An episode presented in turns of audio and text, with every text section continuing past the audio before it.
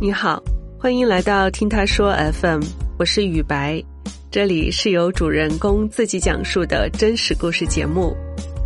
随着短视频的兴起啊，越来越多的普通人有了展示自己的机会，很多的博主都是一夜爆火，他们的命运就这样发生了翻天覆地的改变。本期故事的主人公刘先生来自江西赣州，他讲着一口流利又抓马的赣州话。那因为一次偶然的机会呢，他发现了自己的优势，也让他变成了小城市里的风云人物，一步一步的开启了百万博主之路。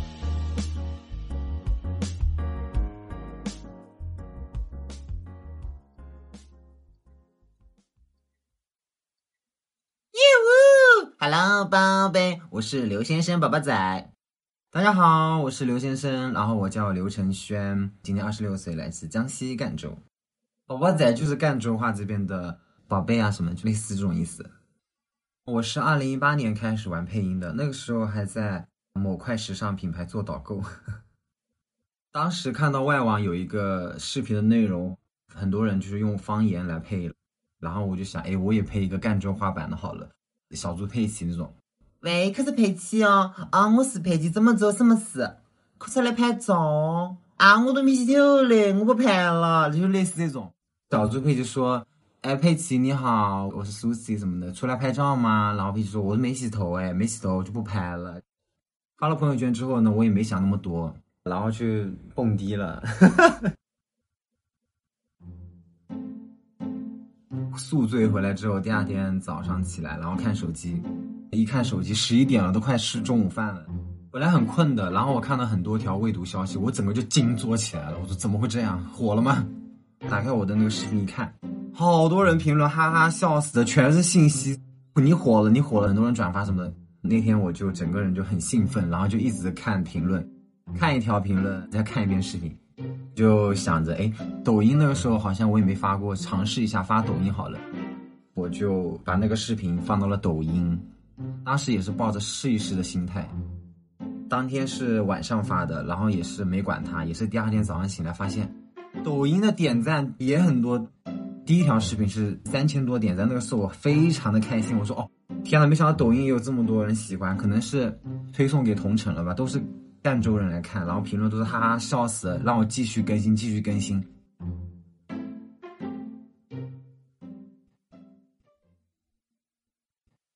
从那之后呢，我就一直不断的更新，然后频率也挺快的，大概一到两天更新一条。那段时间是用外网的视频，然后去找找了之后再配我自己的声音，用一个软件叫什么 Video l e p 剪辑之后发的抖音，整个流程还是比较简单的，然后粉丝和浏览量也慢慢的上涨。二零一九年初的时候，粉丝量啊，差不多那个时候有二十多万了，大部分都是赣州本地人。那个时候还有一点小骄傲，哎，我还有一点过人之处。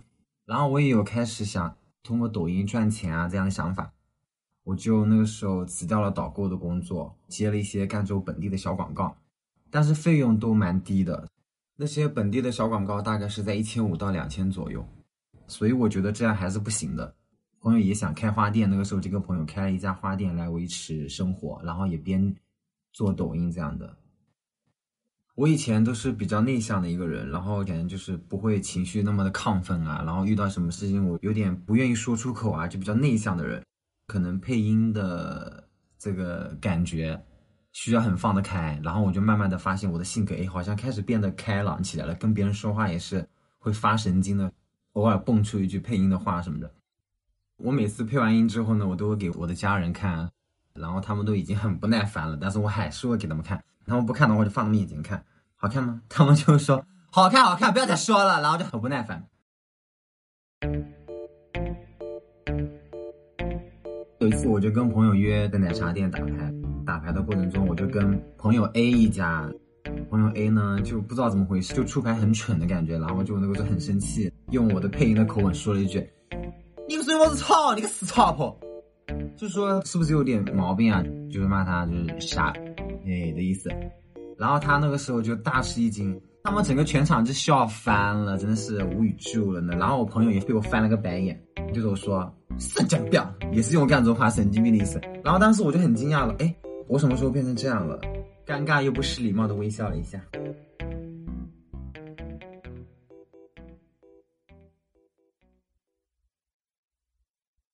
后面我就整个就开放了，我就一个非常 open 的状态，爱就爱，错就错，面对真实的自我，这就是我，yes。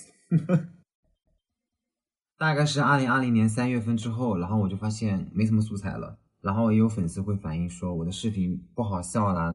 三月份的时候，花店也感觉做不下去了，所以算是遇到一个瓶颈期吧。然后我的心情那个时候也非常的失落，持续了也有大概一两个月。那个时候有很多粉丝就会发私信给我说：“宝宝仔，看到你的视频让我很开心，就是每次心情不好的时候都看你的视频，我都会心情非常好。”还有粉丝说失恋啦什么的，看我的视频让他们开心很多，给我的鼓励是还蛮大的吧。这么多人喜欢我，真的是还蛮欣慰的。我就想说，我要不要还是继续做下去吧？有一天晚上呢，是晚上十点直播，然后就跟粉丝聊天啊。聊一些赣州的一些美食什么的，本来心情还是很好的。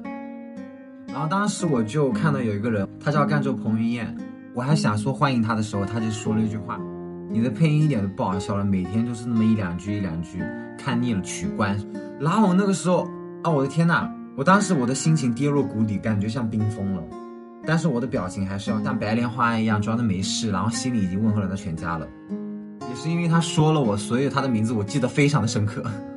然后呢，就心情很不好嘛，但是还是要表现的很好。如果真的其他粉丝就帮我说话，爱看不看，不喜欢就滚出去。宝宝仔没事，宝宝仔不要生气，然后就安慰我。我当时还保持微笑，还做和事佬，然后劝粉丝说，啊，没事没事的，没事的。毕竟我的内心要保持强大。然后一下播呢，一按那个下播键，我的心情一落千丈，我整个脸就垮下来了，感觉自己受委屈了，被欺负了。晚上睡觉的时候呢，也会闭着眼睛想啊，说确实他说的也没错，我的视频确实总是那么一两句，我自己也觉得需要做一些改变了。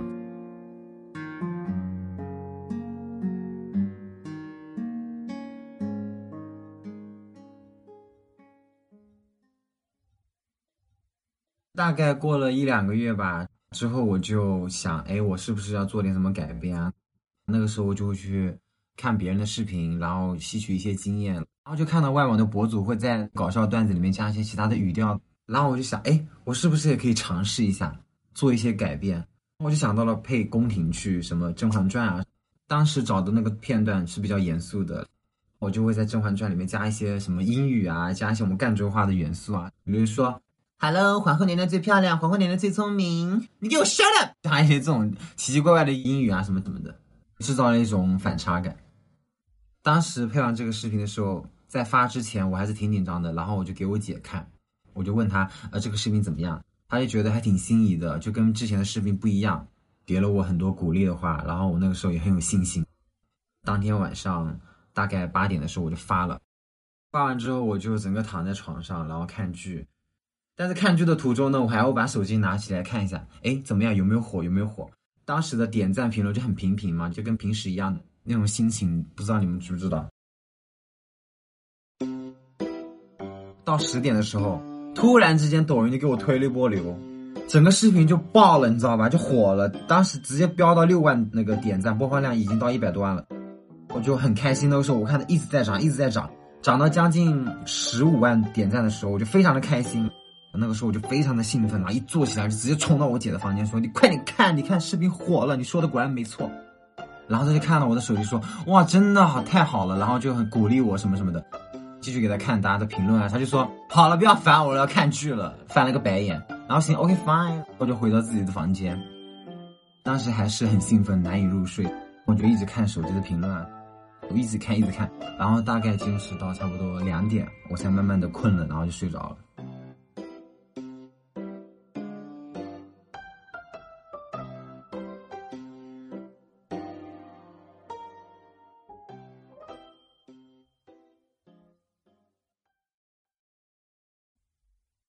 大概在二零二一年的十月，我的粉丝那个时候已经增长到了六十万。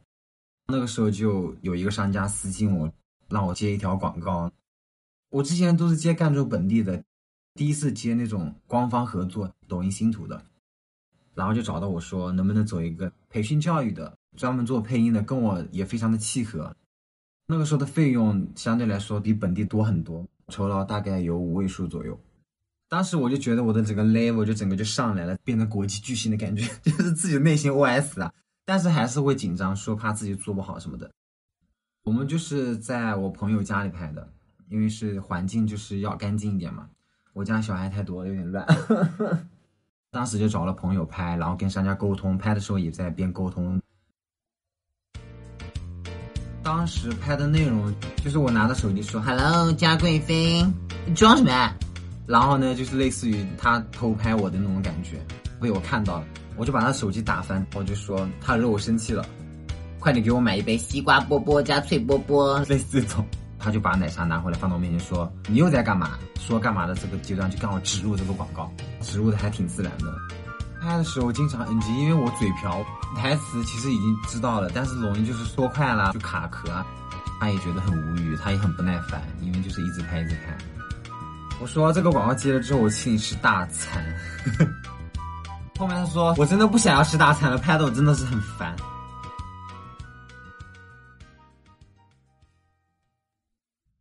拍完之后呢，给商家看，他们也觉得还挺满意的，就是不知道发出去效果怎么样。到了第二天晚上八点，就把这个视频发出去。第二天数据非常好，当天本来商量好的是一个星期之后打款嘛，然后商家很满意，第二天晚上就直接按了确认。那个时候我收到第一笔那个广告的钱，我太兴奋了。我那个时候，我天呐，我就感觉我以后就要做抖音了，坚定了信念，我就要开始把这个抖音当主业来做。然后立刻打电话给我那个帮我拍视频的朋友，我说：“宝贝，我要请你吃饭什么的。”然后他就说：“好，立刻。”接广告之后，因为是露脸了嘛，粉丝也慢慢的多起来之后呢。有一次呢，我在万象城买饮料，突然有一个女生就啊，波波姐，很大声的弄，吓了一跳。回过头来看一下，哦，是个小姐姐。那个女孩挺酷的，化了个类似于烟熏妆，然后扎了个辫子，穿的挺朋克的感觉，向我跑过来跟我要合影。那个时候我穿的也是很朴素，大素颜，戴了个帽子，很平常的一件 T 恤，颜色非常简单。整个很邋遢，穿了一个那种一脚蹬的拖鞋，我当时有点尴尬，但是还是说可以啊，可以啊，因为我挺高的嘛，然后他可能有一米六多，合影的时候呢，整个手机拍的感觉就是我整个出镜了，因为他的手机拿的有点矮，然后我就整个就蹲马步的蹲在那边跟他合影，我还要求他说一定要开磨皮，他就打开了美颜相机，然后我跟他脸靠脸贴在一起的时候，我发现啊。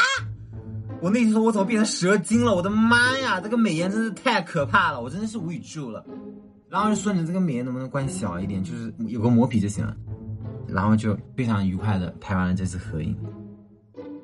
我居然也会被认出来，我整个又变成大明星的感觉了。其实是一个小博主啊。然后就是以后可能出门要注重形象啊，打扮一下，收拾一下，生怕被别人认出来呢。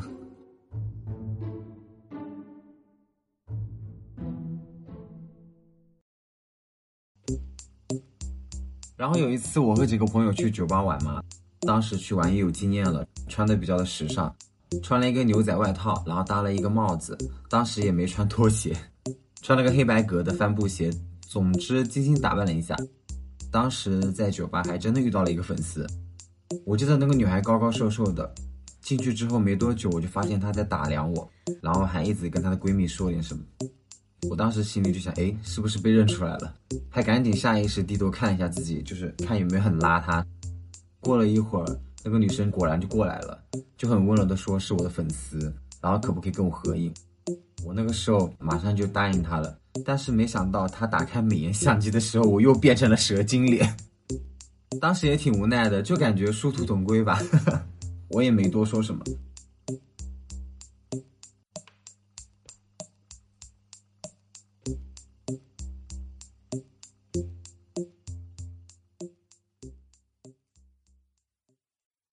大概是二零二二年的三月，那个时候我的粉丝到达九十多万，当时我就觉得我的粉丝应该会突破一百万了。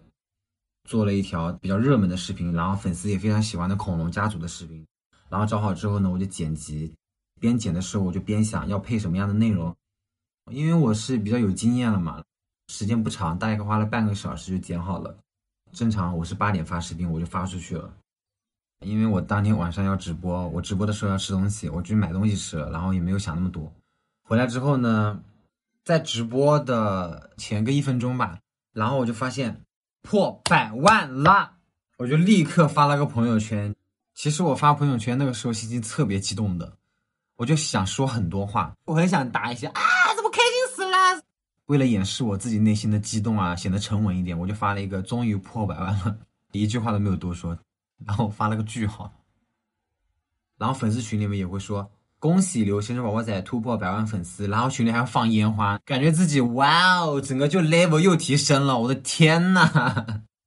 朋友圈也有很多人评论恭喜恭喜啊，私信我什么啊，我居然认识大网红啦，到达人生巅峰，但是就感觉知道会这样。直播的时候我一进去呢。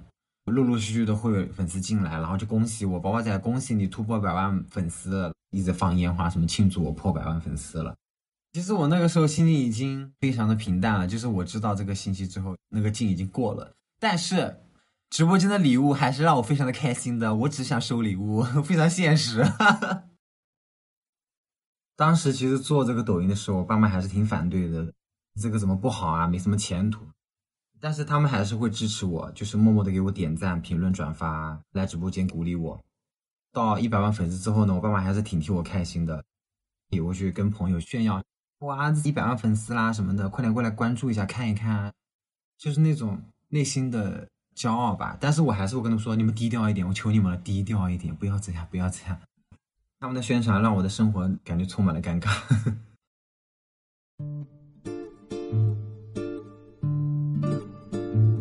啊，我记得有一天下午我要出去跟朋友见面，就下楼去打车嘛。当时还戴着帽子跟口罩。我家那个位置天天都有很多出租车，我爸妈也跟那些司机比较熟。我刚走到路边，就看到一个出租车司机把车窗摇下来，然后对我按了一下喇叭，然后大概是招呼我过去。我看他也挺眼熟的，就选择那个车。结果我一上车还没坐稳，那个司机大哥就很热情的回头跟我说：“哎，你是不是那个谁谁谁的儿子？你爸说你一百万粉丝啊，你做抖音做的挺好的。”然后就整个就尴尬的不行。我当时愣了一下，然后马上就是反应过来，就很尴尬的摇头说：“哦，没有没有没有没有。”当时觉得巨尴尬，然后刚好又戴了一顶帽子，全程我都低着头，尽量不跟他眼神对视，就假装在玩手机，就很怕跟他聊天。车子发动之后，他就一直跟我聊抖音的事情，问我怎么火的，是不是赚了很多钱啊，什么什么巴拉巴拉的。我就偶尔抬一下头，随便的敷衍两句。本来也没有很着急，但是当时就觉得度秒如年，就想快一点到达目的地啊。然后到了一个红绿灯的时候，他回头跟我聊天，我眼睁睁的看着他马上就要追尾到前面的车了，我就赶紧跟他招手说让他叫前面刹车刹车，撞上去了。然后他反倒是很淡定的踩了刹车，然后跟我说不用担心，我是老司机。我当时还是很紧张的，从那个时候开始我就帮他一直看着前面啊，我怕他突然回头跟我讲话。然后到的时候我就想，终于到了，我就赶紧付了钱和礼貌的说了声再见，然后就落荒而逃。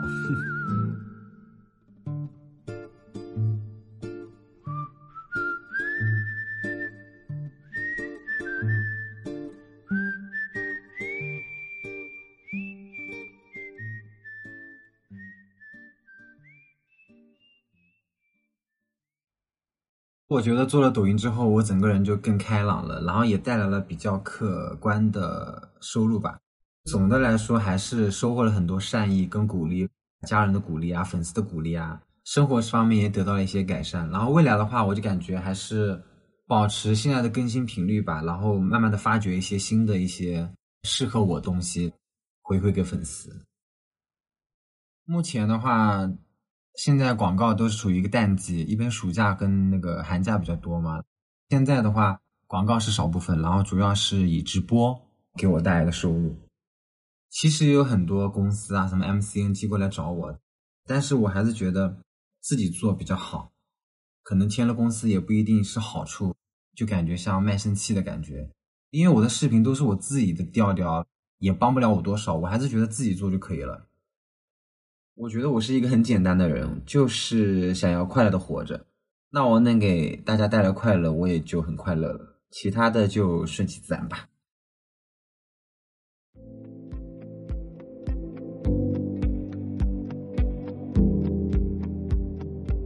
你知道吗？赣州话实际上是一个方言孤岛。